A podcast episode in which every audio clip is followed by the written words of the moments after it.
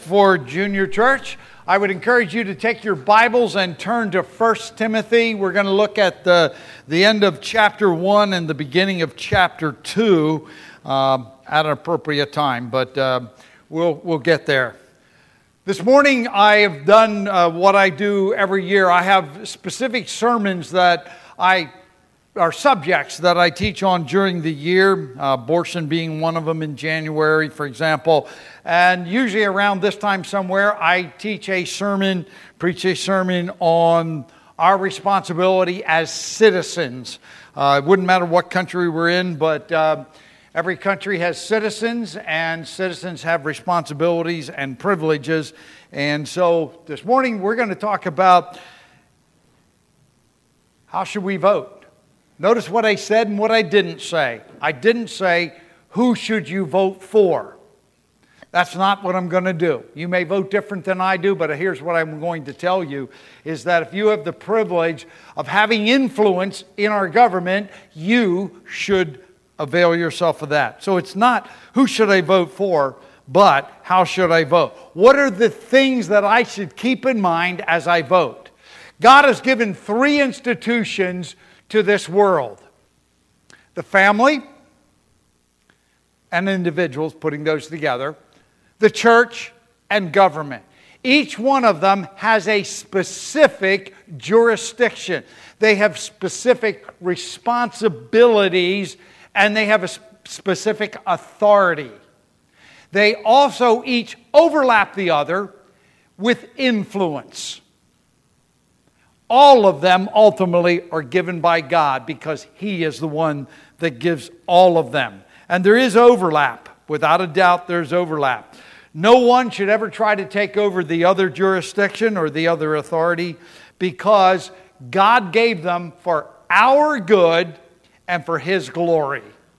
All of those things are true. I've lived long enough now to see these things being mixed up and messed up over and over again. I've seen Christians try to put together a coalition that we're going to take over the government. They called it the moral majority. I think that was like 30, 40 years ago. It was before I was a pastor. Uh, and that landed up being a bad idea because they're like, we're going to take our principles and we're going to make them in the government. As somebody said way back then, if you lie down with dogs, you're going to wake up with fleas. Uh, I'm not calling politicians dogs, by the way, just in case somebody goes out here and say I did that. I'm just saying, you know what? Two totally different authorities, two spheres of influence, and two spheres of jurisdiction that goes on. I've also seen the government try to take over our families, trying to tell us that they own our kids and they're going to tell us what to do with our kids and what we can do and what we can't do. That is not their responsibility. I've also seen, and you've seen it, it's happening right as we speak, where people say, you know what? I may be in the United States, but I don't have to go by the rules of the United States. I'm a sovereign citizen and I'm going to do whatever I want. By the way, the end result of that is called anarchy. There's also families that uh, believe the government should provide everything for them. That's called socialism. The Bible doesn't teach that, it teaches personal responsibility. So, anytime you mess up these different entities, jurisdictions, authorities, I'm going to use those words interchangeably, you will have something God did not design. And so, if you want chaos, just mix and match. Just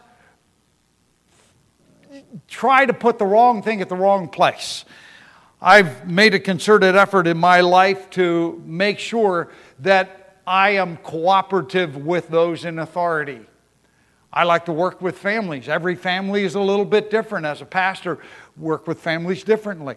I like to be involved in knowing who our police officers are, for example, in our community. Peter and Jacob and I, we went to visit the police chief the other week, got to know him a little bit. I did that before when we were opening the church. I went and checked in to make sure that we're working on the same page. You see, we have different roles, different authority, but we also, because God gave them all, we are to cooperate.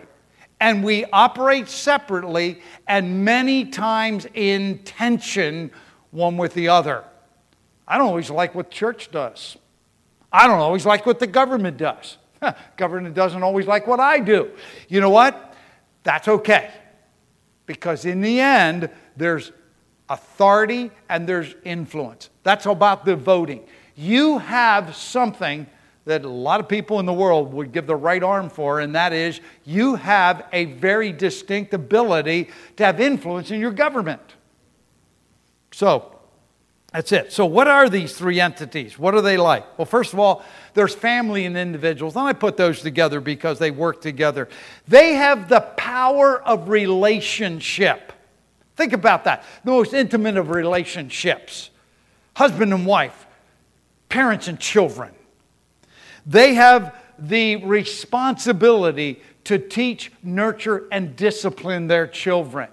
That was not given to the church, nor was it given to the government. It was given to families. They have, according to the book of Proverbs, the power of the rod to discipline their children as they see fit. They also have the, they are the primary unit of all society.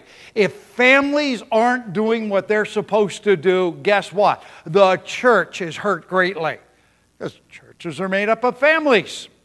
If families are not strong, the government falters because the government only functions well when people in families are functioning well. And part of the problem is family has uh, not done what they're supposed to do, and then the government has to step in. I mean, think about the neglect and the abuse that happens to children and the domestic calls that our police officers have to go to because husbands and wives are clawing each other's eyeballs out. I've been there. It's not a pretty sight. The church has the power of the gospel, the keys to the kingdom, according to Matthew chapter 16. It is the spiritual hub of society. And then there's government the state. It has the power of the sword, according to Romans chapter 13. It is that overwhelming uh, part that uh, entity that God gave that makes what we live in a civilization. It makes it possible for diverse groups of people and families and churches and individuals to work together as a society it brings civilization. It is what brings order to this world that's full of sin and a whole lot of other bad things. But let's go back and look at each one of these separately. First of all, we're going to look at God Himself. In our Constitution, it says something like this that the, the power of the government comes from the governed. That's not a biblical statement, folks. God gave government, not the people. Now, we have the privilege in our form of government that we can do some of those things. But that ultimate statement is not a true statement. God gave government. In fact is he gave government because people sinned. Think about it this way. Family was given individuals were created and family was given and the idea of raising children was given in the first two chapters of the Bible. He created man and wife. He said, Be fruitful and multiply. He brought them together and said, The two shall become one flesh. He created marriage, He created family. Before sin even entered into the world. It's the primary. He brought in government when people extremely evil. He said the, the thoughts and intents of the heart were continually evil. And he brought the flood, and afterwards he said, You know what? I'm going to bring in something to curtail this kind of wickedness. And so in Genesis chapter 9, he said, Capital punishment is in because if you wantonly, premeditatedly take someone else's life, you will be forfeiting your own life. Then eventually he brought in the church to glorify his name and to be that moral and ethical and religious authority that has a standard that's way higher than any government standard ever could be. But remember, God is the one that gave all these entities. Look in 1 Timothy chapter 1 verse 17, your turn there. It says, "Now to the King eternal, immortal, invisible, the only God, to be honor and glory forever and ever. Amen." You see, God is the eternal King. He is the only one with authority to rule and reign, and he answers to no one but himself. He acts according to his nature and character. He is above everything else, and everything we have from our life to all the institutions in this world all came from God, including government. They're his idea. He is never subject to a higher authority. There is no court of appeals when we violate God's rule. He is King eternal, above and beyond all other institutions. His rule is either accepted or rejected. It is not possible to be neutral about what God says. If God says something, you either accept it or you reject it. You can't say, oh, I don't really know. That's not a possibility. You either agree that God is right or you disagree with Him. He is the final authority. And He rules over every sphere of authority. He rules over every inch of territory, every human life, every endeavor. He rules all over it. But He doesn't rule exactly the same in every one. He doesn't have the same rules for family as He does for government or for the church. Each one of them is different. We need to understand that. Working separately, in tension, but cooperatively. We need to work together. Why? Because they were all given by God for our good and His glory. That's the bottom line. So when you think about all of those things. Now, what is true of all these institutions? We looked at that God gave them all, and they're for His glory and our good. But in regard to all of these institutions that God has given, if you believe that one institution has the right to monopolize another, think again. The family doesn't control government. The government doesn't control the church. The church doesn't control government. It, it doesn't work that way. We are separate entities. God made it that way. There is overlap. If you believe that one institution is dispensable, that means you could do away with one of them. right now, a lot of people are like, if we got rid of government, everything would be good. Uh, it wouldn't. You'd have chaos and anarchy. Look at a few cities right now and find out what it looks like when there's anarchy. It doesn't paint a pretty picture, it's chaos. But the point is, God uses them all. If you think one institution can substitute for another institution, think again. I don't want the government raising my children. I don't want the government telling me what to do as a pastor and us to do as a church and what our ministry is and what we should believe and how we should act. I don't want that. You know what? It works in all those directions. Every one of these institutions fails, and they fail miserably. The church has failed. We have failed. Not necessarily just Garden Chapel. I mean, the church as a whole. Use the biggest term you can think of church or religion. We failed. We have failed to be salt and light to a dark, dreary, sinful world that absolutely needs to see a higher standard. They need to see us lead the way instead of stumbling along afterwards. We need to see, as I already said, that these institutions work in tension separately, but they need to cooperate for the whole picture. In 1 Samuel chapter 12, verse 14, is one of my favorite verses when it comes to dealing with individual responsibility in government. Israel had just said, We don't want God to be our king, we want a king, and they called for Saul. Saul was not God's first choice, that would have been David, but God said, Okay, I'll give you a king. But here's what's going to happen.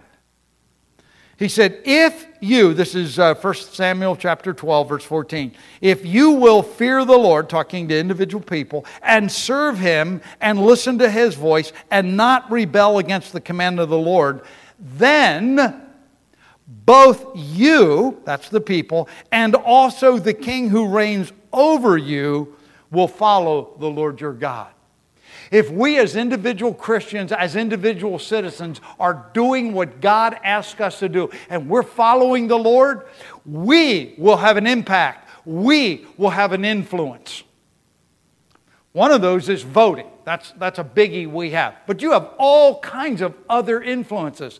He's saying if the church did its job, the government would have to stand back and take notice. And things like abortion and same sex marriage, they would go, wow, we can't do that. We'll, we'll, we'll be really on bad ground because the church says, hey, these things are wrong.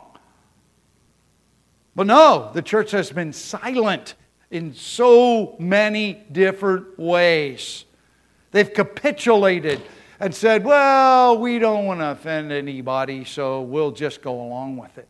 No, that's not our job. Uh, our job is to have an influence. As individual Christians, we vote. We don't vote as a church, we vote as individual Christians. But also, the Apostle Paul, writing to a young pastor who was in a church, his name was Timothy, he says, First of all, then, I urge that entreaties and prayers and petitions and thanksgivings be made on behalf of all men. He said, Listen, as a church, as a pastor, lead your people in praying. And pray for who? All men, all people. But he doesn't stop there. For kings and all who are in authority. Oh, when's the last time you prayed for the government, the president, the legislatures, the local council members. You know what? We have a responsibility.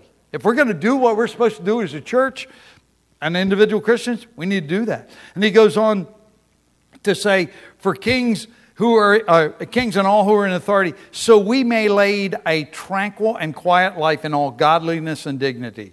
You want to be able to do what you should be doing as a Christian and do it with e- relative ease?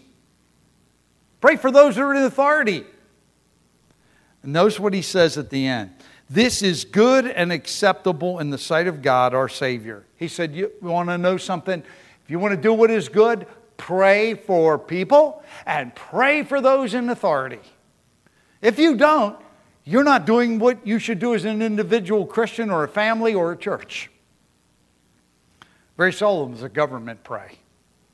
And then one last one in Proverbs chapter 29, verse 4, it says this The king gives stability to the land by justice, but a man who takes bribes overthrows it. Notice what he said. He said, The king, the government, the one who represents the government, the one at the head of the government, he gives stability to the country, to the land. And he does it by justice. We call that the rule of law, where the law is applied equally to all citizens. That's what's required. He said, but someone who takes a bribe, who allows money to blind their justice, that person is going to overthrow the government. There's going to be a problem. When you look at all of these things, I'm not telling you who to vote for, I'm just saying, look at these things and act accordingly. We haven't even gotten started yet. Because in Romans chapter 13, it's the passage we normally go to uh, first when we talk about government. It is very clear the government has a role. And that's going to be what I will call law and order. You'll see that in a minute. But it says in verse thir- uh, 3 of Romans chapter 13 For rulers are not a cause of fear for good behavior, but for evil.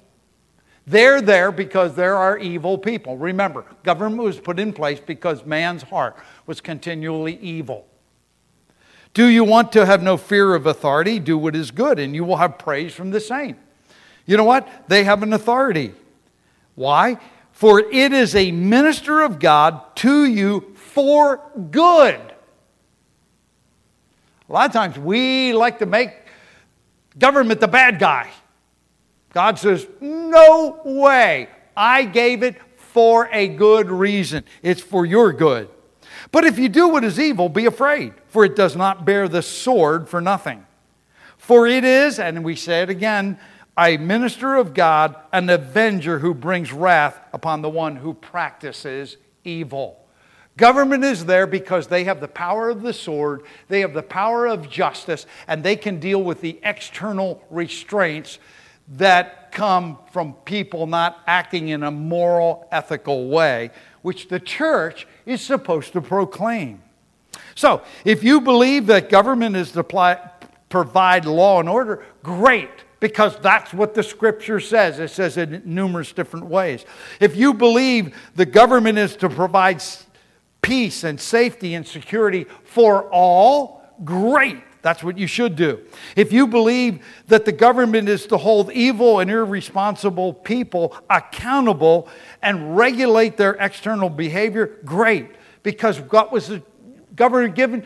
To give a safe environment, a platform by which you can raise your family in peace and security, by which the church can minister and reach out in peace and safety and security. The government is supposed to do that. Families don't have the power of the sword, and neither does the church, or incarceration or judgment. We, we don't have that. That's given to the government, and they need to do what God asked them to do. You might remember I said in Genesis chapter 9, it says this in verse 6 Whoever sheds man's blood by man, his blood shall be shed, for in the image of God he made man. God said, Man is valuable. Human life is sacred. It's valuable. It is not to be tampered with out of hate or just vengeance or whatever else it is. You premeditatedly take someone else's life, you are to forfeit your life. That's never been changed, by the way, under law or even in the New Testament. The Apostle Paul said, If I've done anything worthy of death, let me die. You know what? It's always been true because it's the ultimate deterrent to people doing evil. If you believe the government is to provide a level playing field for all, great. Because guess what? It is the king who brings stability and brings justice. If you expect for the government to provide everything for you and your family, think again. That's socialism. The Bible doesn't teach that, it teaches personal responsibility. Parents are to provide for their children and for themselves. Doesn't mean government never helps, it does. But primarily, that's not the job of a government. God doesn't authorize governments to do whatever they wish. He doesn't, for example, give them the authority to redefine certain concepts. He's already defined them. The church has proclaimed them, and individuals, Christians, know these things. The government doesn't get the authority to redefine what sexuality is or what value human life has or what a marriage or a family is. God's already defined them long before government existed. If you think that the church controls the government, think again. That's been tried. It's like an unequal yoke uh, in a marriage, a believer and unbeliever. It doesn't work. Well, it doesn't work here either because we as a church live at a higher standard than the government ever will. Remember, remember history? The Holy Roman Empire controlled by the Roman Church? Didn't work very well. In fact, is it was oppressive. Even if you want to get outside of Christianity, the countries where Islamic uh, uh, rulers rule the political system, it's oppressive. It's always been that way. If you believe that individuals and family can make their own rules and do as they please, think again. That's simply anarchy. Because God gave order, and He expects order to be carried out. In fact, there's another passage in 1 Peter chapter 2, verse 13. Submit yourselves, notice this, for the Lord's sake to every human institution whether to a king as one in authority, we have already seen that, or to governors as sent by him for the punishment of evildoers and the praise of those who do right. But usually we stop right there. But I challenge you to go to the next verse. For such is the will of God. You want to know what the will of God is for your life? One of them is to submit to human institutions. It's the will of God that by doing right you may silence the ignorance of foolish men.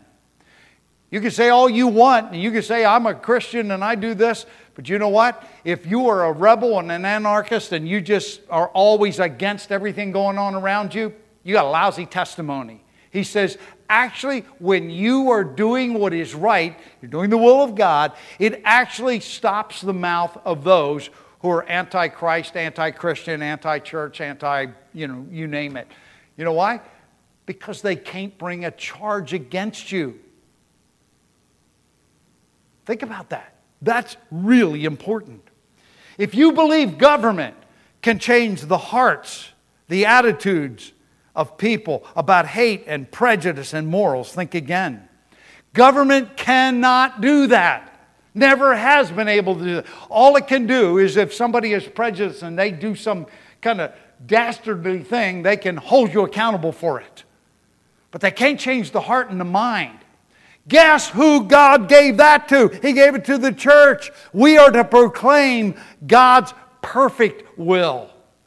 And that'll never be the government. Never even was under the law in the Old Testament. If you believe that the government can substitute for family or the church, think again. That is not their role. If you believe that all personal and religious convictions should be out of government, think again. We're in the middle of that one, folks. This lady can't be on the Supreme Court because she's a Catholic and she's anti abortion. We couldn't ever have that. You can't have somebody that has convictions. I'm not a big fan of the Catholic Church, but I got to give it, at least in that point, they've got it right. Abortion is wrong. It's the taking of an innocent human life from conception and to natural death. Well, you can't have uh, religious convictions if you're going to be a part of the government. You know how much baloney that is? You know how wrong and how goofed up that is? I propose to you this think it through. Every single person has religious convictions.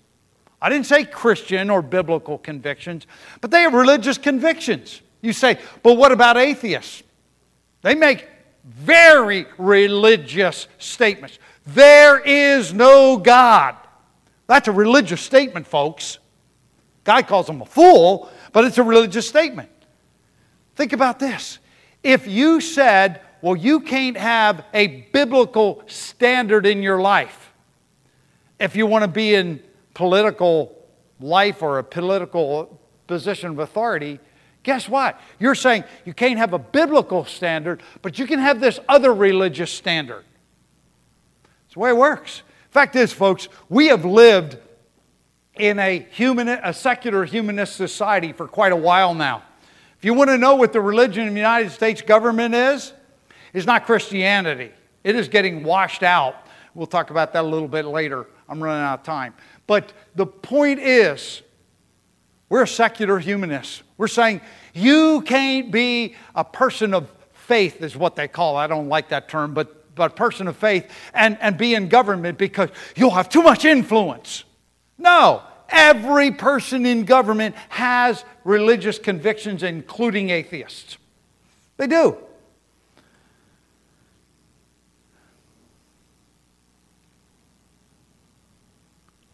In fact is, almost every rule, every law, every regulation that's in government has come from a religious source. Now, praise the Lord, a lot of ours, and it's getting washed out, but a lot of ours come from this book, from the Old Testament as well as the New Testament. And they do. But let's face it, almost every world religion says murder is wrong, stealing is wrong, lying to somebody or slandering somebody is wrong. They all say those things. I believe this is the ultimate authority. But guess what? We need to understand that regulations as a whole don't come from the govern, government, don't come from the people governed. It comes ultimately from God and His Word. Anytime we get away from that, the country's getting in big trouble. In regard to individuals and families, the passage I would turn to is Ephesians chapter 5 and 6, the, the end of 5. There it makes it clear, it quotes from the Old Testament and says, A man shall leave his father and mother, cleave to his wife, and the two shall become one flesh. A man and a woman in one relationship, they're one inseparable, working together, equal in value with different positions. Oh, and from that position, they are to raise children who are to honor and obey their parents. And the fathers are tasked with not provoking their children to anger, but bringing up them in the nurture and instruction of the Lord. That's the family that is supposed to provide that. Doesn't mean the church can't help. Doesn't mean the government can't help, but ultimately, parents need to make those decisions. We need to keep that in mind. No one institution is a substitute for the other.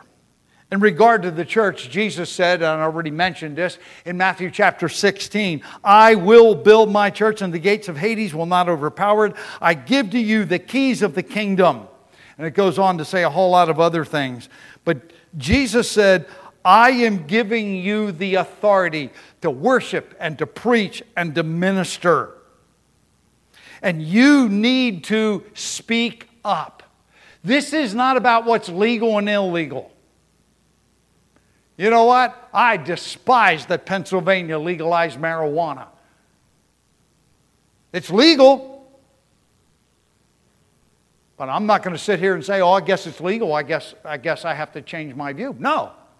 Any mind altering uh, substance, I don't care if it's alcohol, marijuana, or whatever it is, not a good thing. And I'm going to stand up here and tell you that. I've done it before. I'm going to stand, they may say two people of the same sex can get married, and I'm going to stand up here and tell you that is not marriage. Fact is, have you followed the news? I've normally in some of these moral issues, uh, sorry, I don't know why the Catholic Church came up. I guess because they're so big and pervasive. But usually, in things like abortion and, and marriage and stuff like that, I'm going, well, I don't agree with some of their theology, but at least they got this right.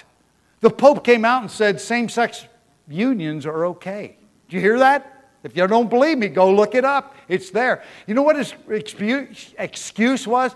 Well, we're all children of God. It's exactly what it said. Point is, that's ridiculous. The church is to have something that's above. We should stand for what is moral, what is ethical, what is right and wrong. We should say this is right and this is sin. We should say this is moral and this is immoral. We should say without Christ you don't have salvation, with Christ you have salvation. We need to have a platform. And so far, we still do. A platform that's way above government, way above individual families or individuals. We need to proclaim the truth. We are the pillar and support of the truth.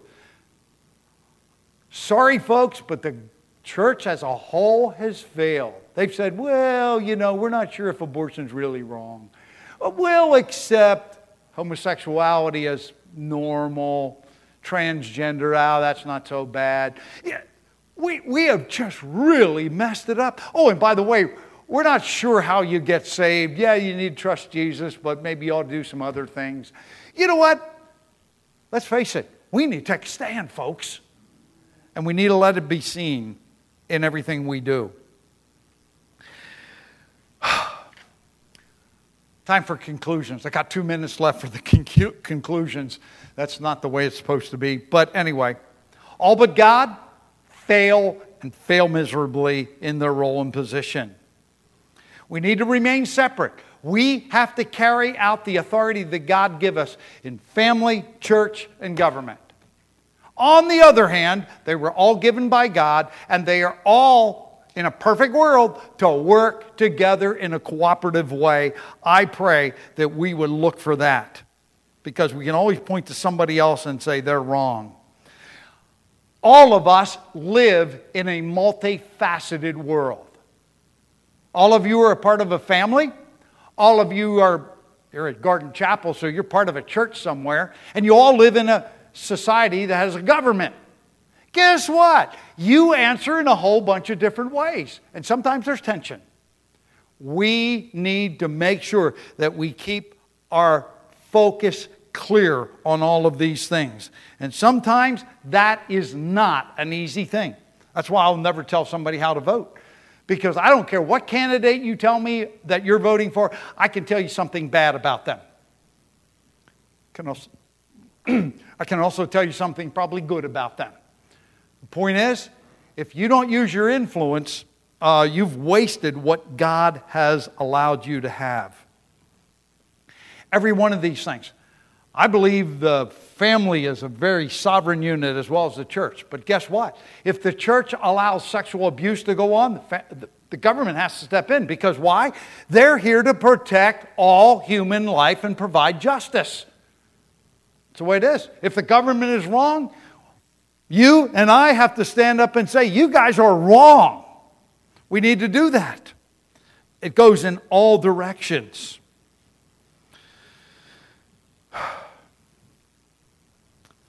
What should I do? I believe we have a clear mandate that we need to take a stand and use our influence for the candidate, the party, the legislation, the ballot measures, whatever it is, that most aligns with what we know to be true from the Bible. Is the government stepping on the church? That's a problem. Is it trying to usurp the authority of the family, that's a problem. Is the government trying to, you know, do things that are immoral? I need to look at that and say, that's a problem. And I need to vote accordingly. Remember, I said, not, I'm not telling you who to vote for, how. We need to vote by principles. Both the church and the state, we are to exercise righteousness. By the way, if you're going by the rule of law, you're saying there's right and wrong externally. The church says, oh, it goes further than that. It's what do you think? What's in your heart? What do you say? We have a big responsibility. And I believe as Christians, sometimes we have allowed ourselves to just sit there and go, you know what? This world is so messed up, and everybody is crooked, and they all are taking bribes, and, and this and that, and I don't like this guy's personality, and I don't like this, and I don't like that, and so I'm just going to do nothing. I would rather you went and voted and voted the opposite of what I would encourage you to vote. By the way, I'm not going to tell you who I vote for. But if you're not using that, you haven't used your influence most of the world would give their right arm to have the privilege you have. And I encourage you to use it and use it in a thoughtful way, not emotional reactions, not what somebody else thinks or what you think somebody else wants you to do, but you go home and pray about it and have that influence. Make sure you take care of your family. Make sure that you are a part of what the church is doing and what we're supposed to do.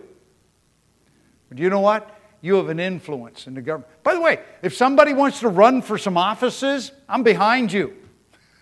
You want to be involved in government? I'm behind you. Because guess what? You can be a very powerful force for good. Because God's not against it. Even though right now a lot of people are. Uh, you know, God wants us to use everything He's given us in the family, in the church, and in the government for our good and His glory. Let's all stand together. Father, thank you so much that you knew exactly what this world was going to be like. And you have given individuals to nurture and to foster relationship. You've given the church to proclaim truth, the gospel, moral right and wrong. And you have given the government to provide civilization where people from all directions, all thought patterns can coexist and work together in a harmonious way. Lord, I pray that we would think these things through. Not only as we vote, but as we live. That we would use what you have given us for our good and the good of those around us and for the glory of God. Because indeed, He is the King eternal who everyone and every institution answers to. Lord, thank you so much for reminding us of that this morning. In Jesus' name, amen. God bless. Go with God and vote.